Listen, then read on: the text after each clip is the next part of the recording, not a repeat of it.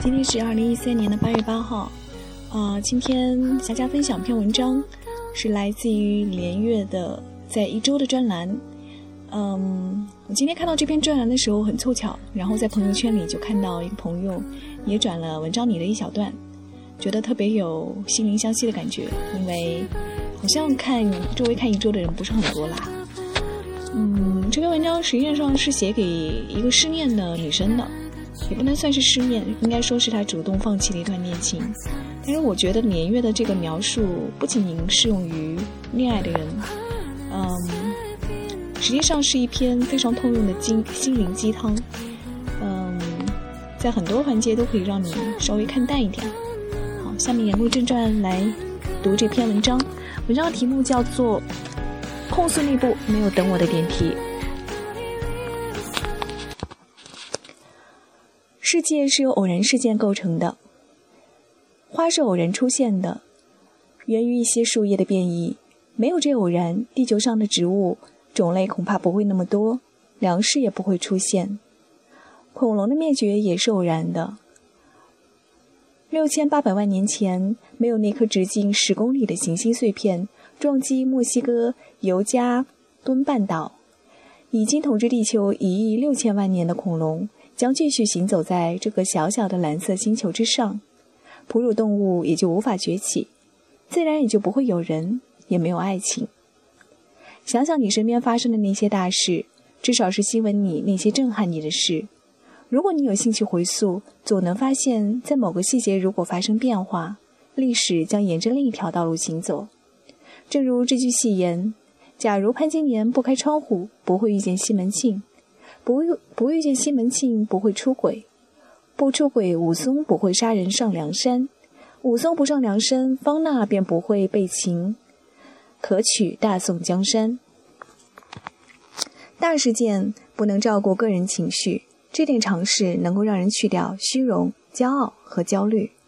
方法就是抬头仰望星空，想一想地球是何等渺小的一粒尘埃，它在今晚忽然蒸发。对于宇宙里的其他智能生物来说，我相信是有的，像是什么事情也没有发生过。而一个人在地球上，又只是尘埃中的尘埃，应该平静一点，看淡一些。一个人这宇宙尘埃里的尘埃，他身上的小事，也没有人来特意照顾，有没有必然性呢？当你还是婴儿，是有的，渴了有奶头。你只要做出简单的表情，就有人来抱你，唱歌娱乐你，从你的屁股上拿走尿片，有一套完备的系统听从你的号令。而过了这阶段，你就不再是世界的中心，周边不合你的事情越来越多，以至于你觉得人生也如同这宇宙一般，充满了偶然。知道了人的偶然，并不意味着听天由命，人变成僵尸那样活着就没有意思了。知道人的偶然是可以让你更加从容一些，它会让你的脱离婴儿期的自我中心，能从激愤中更快的恢复到正常的心率，平静的寻找下一次机会。人的偶然被称呼为电梯门效应，电梯门在你的面前徐徐关上，完全无视你像溺水者一样绝望的伸出手，赶不上这趟电梯，由此引发的一系列事件。甚至导致你失恋。冷酷的电梯让你愤怒，心率超过一百七十五，大量流失理性思维能力。我们得到一切不愉快的事件，在小小的一段时间里，都会让人变得更惨、更糟、更弱。失恋就是这样一件事情。爱的电梯拒绝了你，抱怨于事无补，只会让你的失控期更长一些。有些人的失控期甚至长达一生，心脏总是要爆炸的样子。内部自己没有乘上的电梯成了唯一的话题。这样的人生唯一的好处就是有了必然性，必然的不幸。太多人选择这样的生活方式，我劝你还是要尽快逃离，等下一部电梯。恋爱以何种方式结束，总会是有不开心的地方，总能罗列其他亲友的十条以上的罪状。忍不住的做一两次可以，或许有利于你缓解情绪，但是第三次就免了。你只不过是在重复一件事情，这世界没有围绕着你转，电梯也没有等我。祝开心，音乐。那我觉得这里面写的最精彩的一段，大概就是关于宇宙的那一段。嗯，当意识到自我的渺小和宇宙的宏大，可能确实能让我们对眼前的这些事情能够看开一些吧。